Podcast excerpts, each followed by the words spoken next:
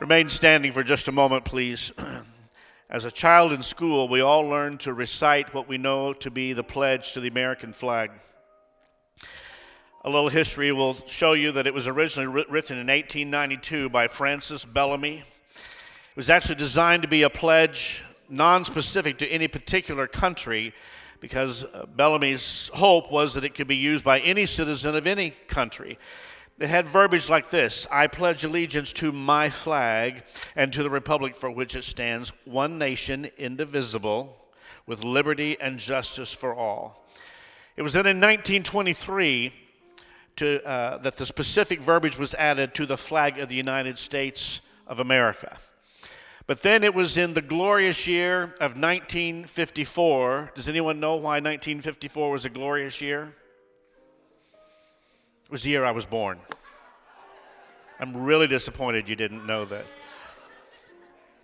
In the glorious year of 1954, in response to the communist threat of the times, President Dwight D. Eisenhower encouraged Congress to add the words under God, therewith creating what we still have today, which is, as you know, what we say. We say this. Join me, please. I pledge allegiance to the flag of the United States of America and to the republic for which it stands, one nation under God, indivisible, with liberty and justice for all.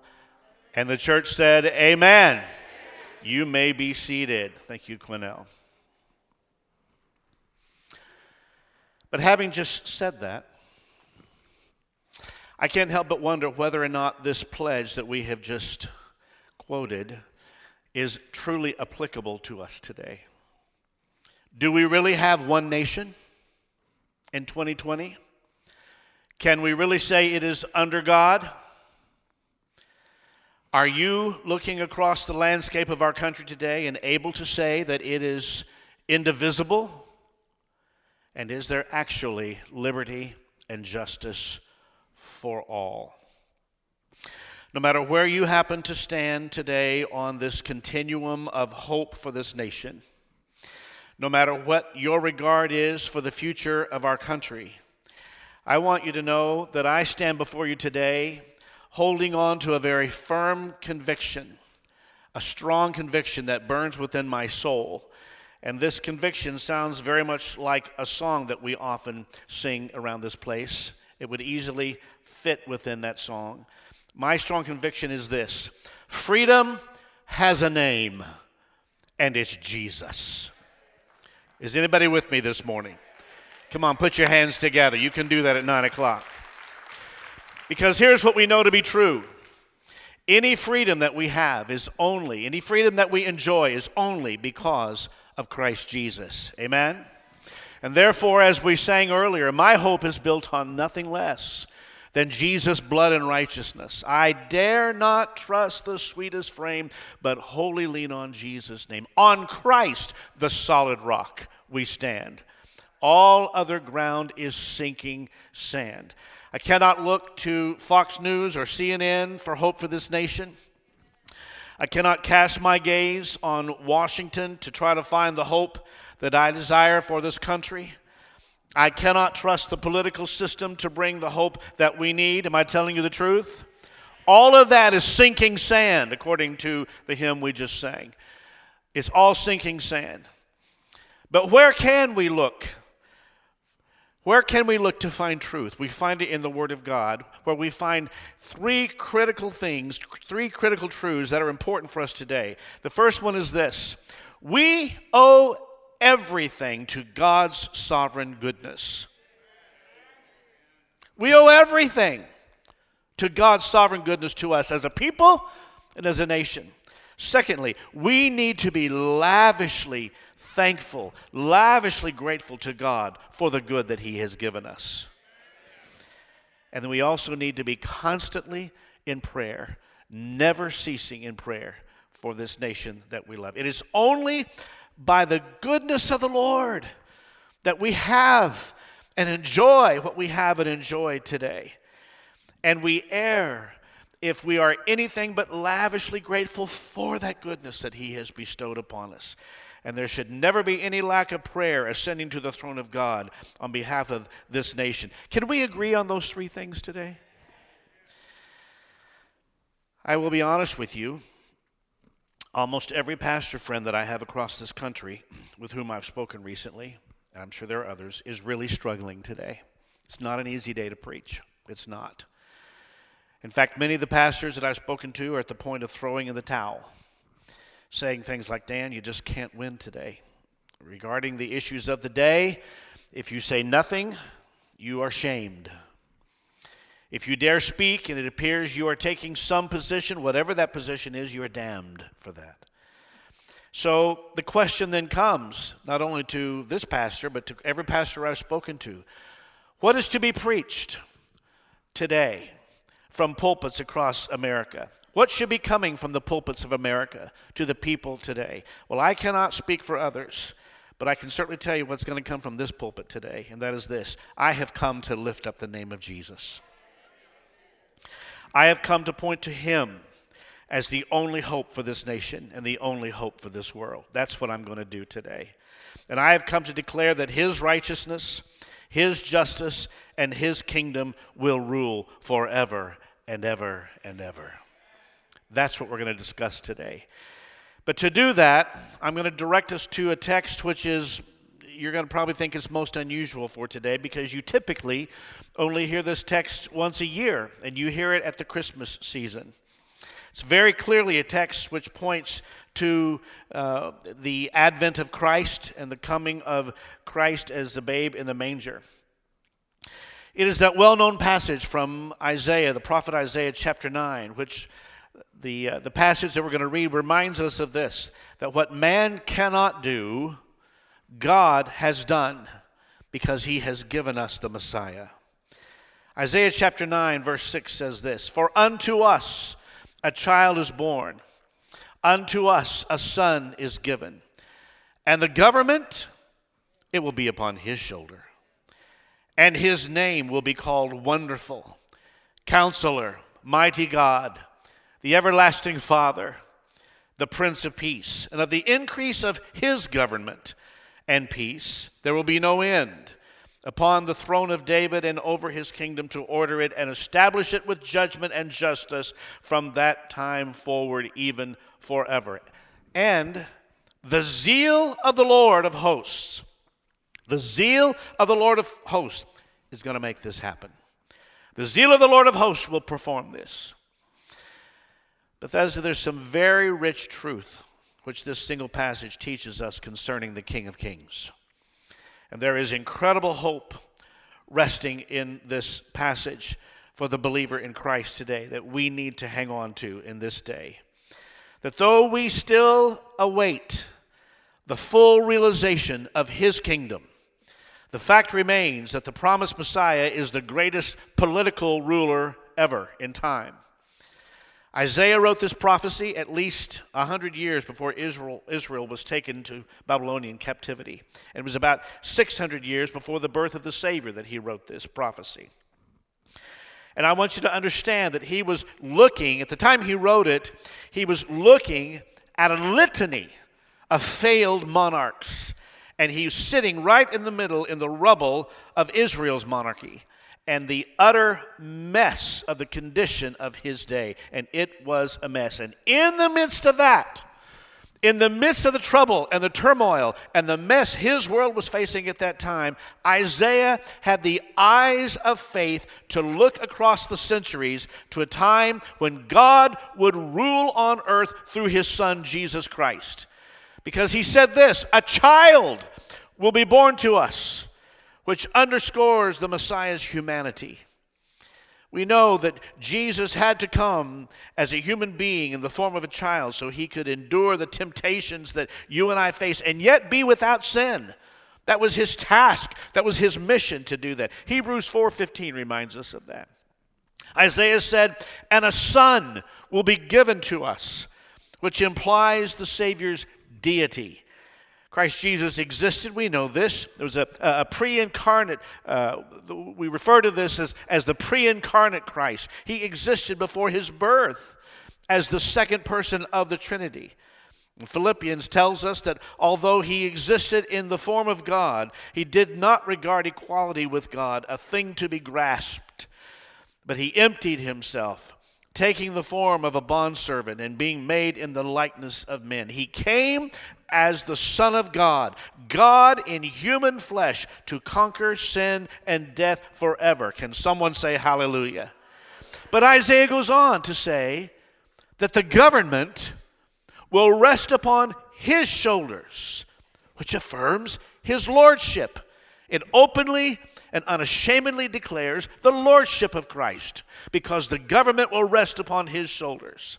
This verse in Isaiah is looking to a time in the future when Christ will reign over a literal, earthly, geopolitical kingdom that encompasses all the kingdoms and all the governments of this world. If you're taking notes this morning, I will, I will occasionally just reference a scripture passage that you can look up to support all these, what I'm saying, uh, and, and for your own study. What I just said, I referenced Daniel chapter 2, verse 44, and Zechariah 14, verse 9. For unto us a child is born, unto us a son is given and in that day, the government of the whole world will rest upon his shoulders.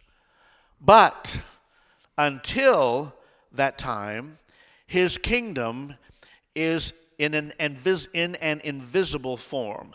Luke 17, verse 20 and 21. His kingdom is in an invisible form. The Messiah's rule is over those who've trusted him and obey him as Lord. In other words, his rule is over those who have allowed the government of God to be established within them. It's currently an invisible kingdom, but will one day become visible and universal as his rule extends even over those who do not acknowledge his lordship in their hearts today. That's the kingdom of God that is coming. So, what kind of kingdom is it? What distinguishes the Messiah's kingdom from the other kingdoms of this world? What exactly will it look like? And how is it different from what we are experiencing or living in today? Excuse me. I'm proposing that to answer the questions I've just asked about this kingdom, Isaiah has given us the answers. Because all of the names given in our text today will point to or hint at four characteristics that make the Messiah's kingdom different from any other earthly kingdom. Pardon me.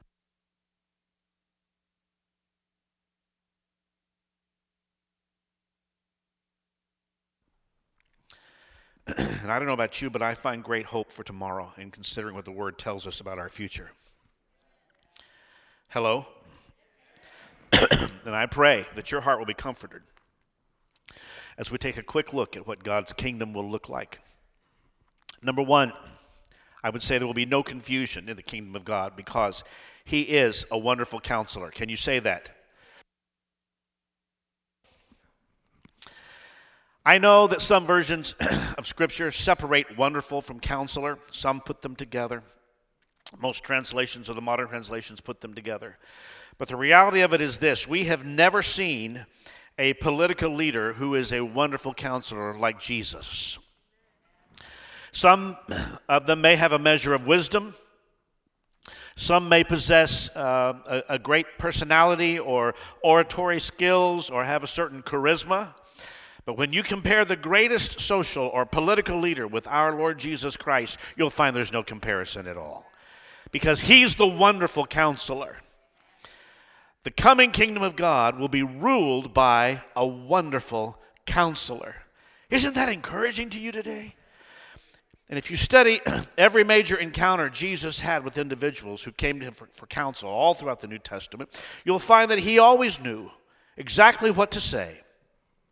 He always knew when to reach out to a seeking heart. He also knew when to rebuke an impetuous soul. In fact, so much so that even his, his enemies remarked and said, Never did a man speak like this man. Never did a man speak the way this man speaks. John 7 46. As God incarnate, Christ is the source of all truth.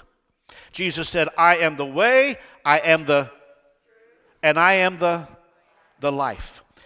Do you know any politician that can say that today? That they are the way, they are the truth, and they are the life. It is to Jesus and Jesus alone that we must ultimately turn and trust His loving rule of our lives, allowing the government of God to be firmly established. God's government firmly established within us, which is now this invisible kingdom. The Messiah is the wonderful counselor because he is God and he is the source of all truth. When he rules the earth, there will be no confusion.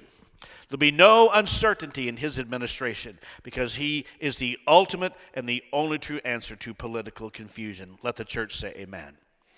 So, what else? What other hints do we get from Isaiah? What the coming kingdom of God may look like? Well, not only no, no, no uh, confusion, but also no chaos. Can you say that? No chaos, because he is the mighty God. The Messiah's kingdom is singularly free from chaos because he's the mighty God. How do I say that? Because he is the one who in creation brought order out of chaos. Can we just say only a mighty God could do that? And scripture says God is not a God of confusion, but he is a God of peace, 1 Corinthians 14 33. Not a God of confusion, but a God of peace. Chaos is antithetical or the opposite to who he is, because he is a God of order. And because he is orderly, he brings order to the troubled lives who surrender themselves to him. So, whether on a global, international, global basis, a national basis, whatever, or just literally the, the, the, the chaos of your own life, because we serve the mighty God, Isaiah has declared he is the mighty God. He brings order to chaos even in our troubled lives. All of us who surrender to him. In other words, he not only can tell his subjects what to do because he's the wonderful counselor, but also, since he's the mighty God, he empowers us to be able to do what he asks us to do. And let's be honest, legislation can't do that. It cannot bring order out of chaos. Because of our human sinful nature, people will always strain, Romans 7 8 tells us, people will always strain against law and order. There's a natural uh, tension to law and order because of because we are we are sinful uh, beings. And when you add human fallibility to the inability to make people obey from the heart you quickly see the severe limitations of political and legislative solutions. It just doesn't do it. But when Jesus comes to rule this earth, he will display his divine power by bringing order to the chaos of this world. But I also have to say this Scripture also makes it clear that those who do not submit to his leadership from the heart, those who do not submit to his lordship, he will subjugate with a rod of iron. How do I know that? Well, there's four verses that I would reference Psalm 2, verse 9.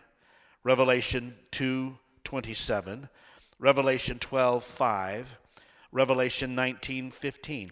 All of those verses make reference to the fact that he will subjugate with a rod of iron those who are not following into his kingdom and, and, and under his rule and his authority.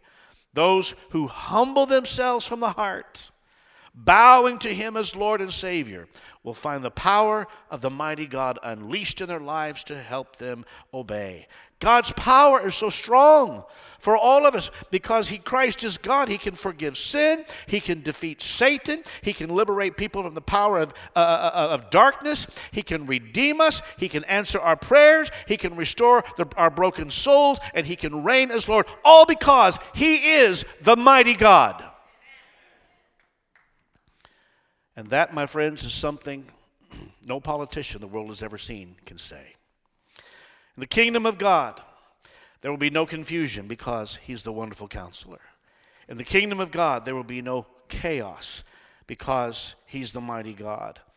But also in the kingdom of God, there will be no complexity because he is the everlasting Father. Dan, how do you get that? In comparison to human governments, the Messiah's kingdom is uncomplicated. It has natural rhythms, it is not forced, uh, it has an organic sense to it because he's the eternal Father. The phrase literally means the Father of all eternity. Why do you say that? Because he sees the end from the beginning. He has it all in view and he has worked it all out. It is not complex to him because he is eternal. We get all tied up in complexities because we can't see the possibilities of moving forward. He sees it all from beginning to end. In the kingdom of God, there will be no complexity because He's the everlasting Father. So, this idea of Him being eternal, uh, there's clear reference biblically to the fact that He is the creator of heaven and earth. How do you say that? Well, Hebrews chapter 1, verse 10 is God the Father speaking to Christ the Son.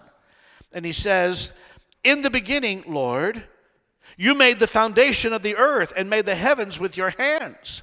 They will perish, but you remain forever. They will wear out like old clothing. Oh, but you, you will fold them like a cloak and discard them like old clothing. But you are always the same. You will live forever. That substantiates and supports the understanding that He is eternal. Nothing is too complex for the Creator, nothing is too complex for the one who is the sustainer of everything. In, uh, infinity and all of its intricacies are nothing to Him. Because, why? He's the Alpha and Omega. He's the first and the last. He is the, can you say it? The beginning and the end. He is all of that. To us, have you noticed that life seems to be getting more and more complex? I, mean, technology has so improved communication and transportation that commerce and culture and, and even religion have become global in nature. And rather than organizing and making sense of it all, governments of the world seem to exist primarily to make things more complicated. I don't know about you, I thought computers and smartphones were supposed to make our life easier. Did I miss the memo somewhere? You got to download this, you got to upgrade that, you got to pay this, you got to do that. And then computers are great when they work. Am I telling the truth? And when they don't, it's a problem. They were supposed to fix everything for us so our lives would be easy and everything would be more convenient. But our lives have turned out to be more complex and growing more perplexing every day. But Messiah's government, however, is simple simple, it is uncomplicated, its rhythms are smooth. He is the sole ruler. There's no bloated bureaucracy with him. And he knows the end from the beginning because he is the Father of eternity. And he alone comprehends the complexities of time and eternity and requires no bureaucracies because he shoulders the governments all by himself on his shoulder. He carries them all. In the kingdom of God, there will be no confusion. In the kingdom of God, there will be no chaos. In the kingdom of God, there will be no complexity. Can I just say it again as I talk about this? If your heart is weary today, and I so resonated with Pastor Brenda as she stepped up here, and I honestly, Many times, Brenda, I've had to go from there and walk up here right after a time of worship, and there's such a, a glorious sense of the presence of God, and our hearts get broken, and it's almost hard to just go on and do what you're supposed to do, right? Because there's just God's presence is here. But I know that so many are troubled and weighed down and burdened with, with what's happening in our world today. But I want to remind us today we have a hope, we have a future, we have a destiny that is still awaiting us. Blessed be the name of the Lord. Somebody shout hallelujah today in the house. In the kingdom of God, the government will rest upon his shoulders. There'll be no confusion, there'll be no chaos, there'll be no complexity. And finally there will be no there will be no conflicts because he is the prince of peace. Blessed be the Lord. He's the prince of peace. In fact, he offers peace from God, Romans 1 7 to all who are recipients of his grace. He brings peace with God, Romans 5 1, to those who surrender to him in faith. And he brings the peace of God, Philippians 4 7, to those who walk with him. There's peace all over you. There's peace above you, behind you, before you. There's peace, there's peace all around you. From God, peace with God, the peace of God. And let's be honest, that's only because of Him. That's only by, by being in His kingdom. It's only by living in Him that we have our being in Him. Because this world has never, this earth has never experienced peace as we think of it, right? Wars, rumors of wars have characterized the entire two millennia since the angel's announcement at his birth, where they said, Peace on earth. Back when the, the angel, angel announced that Christ is coming and peace on earth, goodwill to men, we've had almost no peace since then. Well, let me just briefly unpack that. I'm, I'll, I'll make it brief. That angelic announcement of peace on earth was a two pronged proclamation. First, it proclaimed that God's peace is available to men and women right now. Bless the Lord. God's peace is available to men and women right now. Are you not feeling peace today? God has provided everything that you have need of for peace with Him today and the peace of God in your heart. That's what the, that was the first proclamation. It was to men and women right now. The, re, the, the, words of, of Luke chapter 2, we read it every Christmas. Glory to God in the highest, and on earth peace among men with whom he is pleased. Who are those with whom he's pleased? They are those who have yielded their lives to the authority of the government of God. That's what pleases him.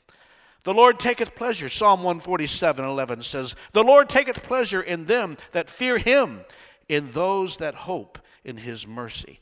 A two pronged proclamation of peace. The second part is this the angel's announcement of peace on earth declared the arrival of the only one who ultimately can bring lasting peace on earth. Jesus, who is peace, has come. And he brings lasting peace in, in the final establishment of his earthly kingdom. And here's what I love to dwell upon nothing, no one, no circumstances, no world catastrophe, nothing will be able to disturb the peace that he brings to the world. I spent all of our time pretty much on verse 6 of Isaiah 9. But in our text, it does continue in verse 7. I just want to note a couple of things. It says, There will be no end to the increase of his government or of peace. No end.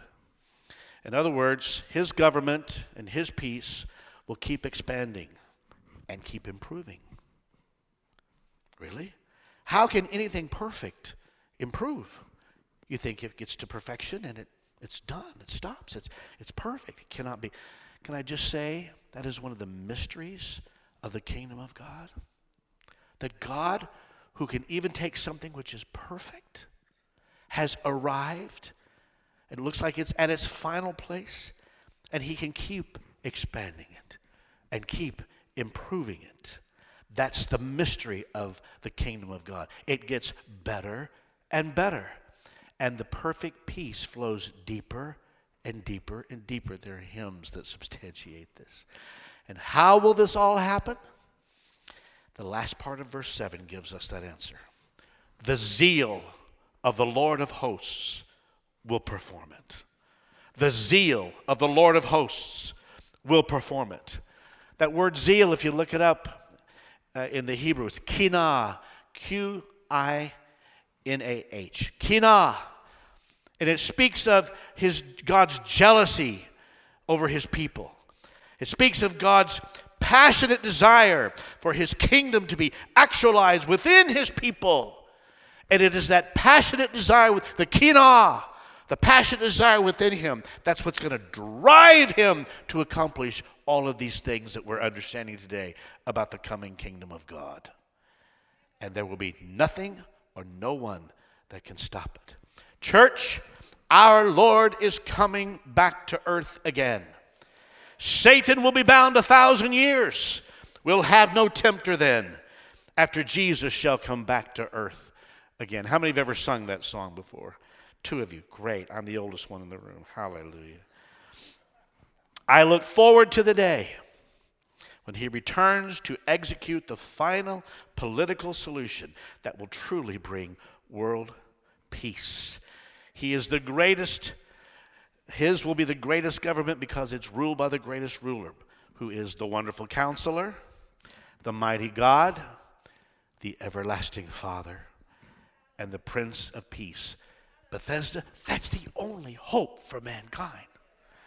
If your hope is in this world, if your hope is in what you're seeing today, you are of all men most miserable. But our hope, zoom out, church. Our hope is not in what we're seeing today. Our hope is not in the political situation we see today. Our hope is not in the government that we see today. Our hope is in the wonderful counselor, the mighty God, the everlasting Father. Our hope is in the Prince of Peace. He is the only hope for mankind.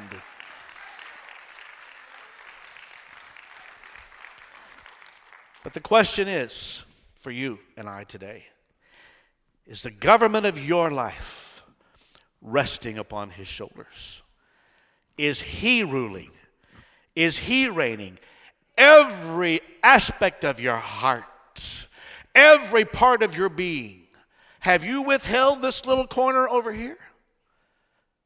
Is he truly the one in control, in, with authority? Is he the truly? Are you living by the government of God? Because when that happens, only then you will experience the growing, expanding, improving peace that comes only from the Prince of Peace. Somebody say, Amen. In my immerse reading this week, I'm running a couple of weeks ahead of you. I'm not cheating, I'm just ahead of you a little bit. In my immerse reading this week, I was actually on a plane on Friday afternoon, returning from being in Nashville for a couple of days. I ran across a verse, and I know you've all had this experience reading something and it just bounced off the page. I read it and it, it almost took my breath away. and it was in of all, all places in Ezekiel. It's a situation with Ezekiel, and I close with this. Situation with Ezekiel where he's having a vision and he's talking about having this vision and something happens to him. And it's that phrase that grabbed me and shook me to the core. It's in Ezekiel chapter 8, verse 1.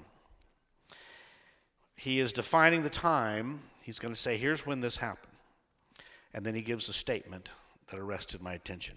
He says, Then on September 17th, during the sixth year of King Jehoiachin's captivity, while the leaders of Judah were in my home, and here's the phrase the sovereign Lord took hold of me. Think on that for just a minute. The sovereign Lord took hold of me. Would you say that with me? Thus. I literally went, What does that mean? What is that, what is that like? For a man to write and can give you the date when it happened, the sovereign Lord took hold of him. Other versions say, God's hand was placed upon me. There's a lot of reference in many, many versions. I looked it up in probably a dozen. Speaking of God's hand, the sovereign Lord took hold of me. He goes on to give the details of this vision of seeing the figure of a man, Ezekiel does, who lifted him up and transported him to Jerusalem, and whereupon he was made to see a very large idol in the temple, which made the Lord very jealous. Wow. So much so that the sins of the people were driving God away from his temple. I don't know what that does for you today. But for me, it is sobering to know and to believe that the sovereign God can and will take hold of us. What does it mean? Well, I could go on another hour with it, with all that just literally exploded in my heart on the airplane on Friday. But all I can say is this God, I want you to take hold of me. I want you to take hold of Bethesda. I want you to take hold of this nation. And if that means driving out every idol that we have, then get rid of it. I think, church, my, one of my greatest concerns is that we're blind, insensitive, and blind to many of the idols that are still functioning in our lives. We've excused them, we've dismissed them, we've acted like, oh, it's, it's a small thing, it's nothing.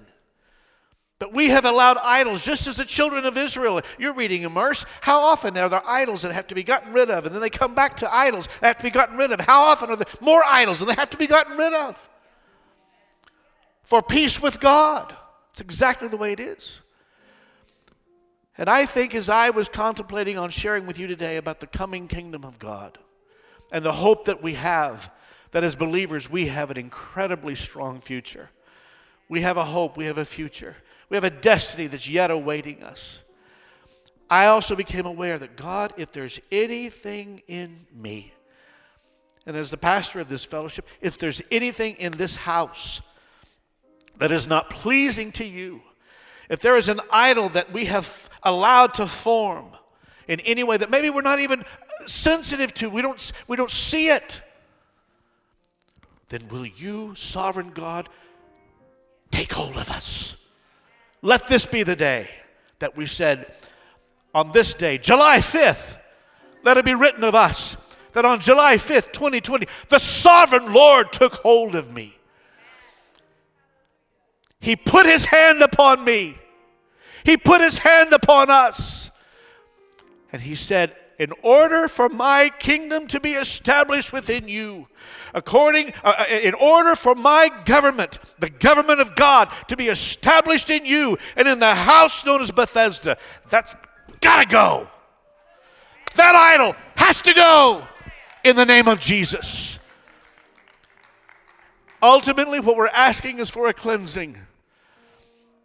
It will be a rending of our hearts. It will be a season of repentance as we come into this season and, and, and, period of time for the ultimate purposes of saying, God, we desperately need your hand of favor and blessing to rest upon us, on our lives, on our church, on our nation, on our world, for the glory of the name of Jesus, so that we can say the government of God is established in our life. Hallelujah to the Lamb of God. Come on, stand with me, church.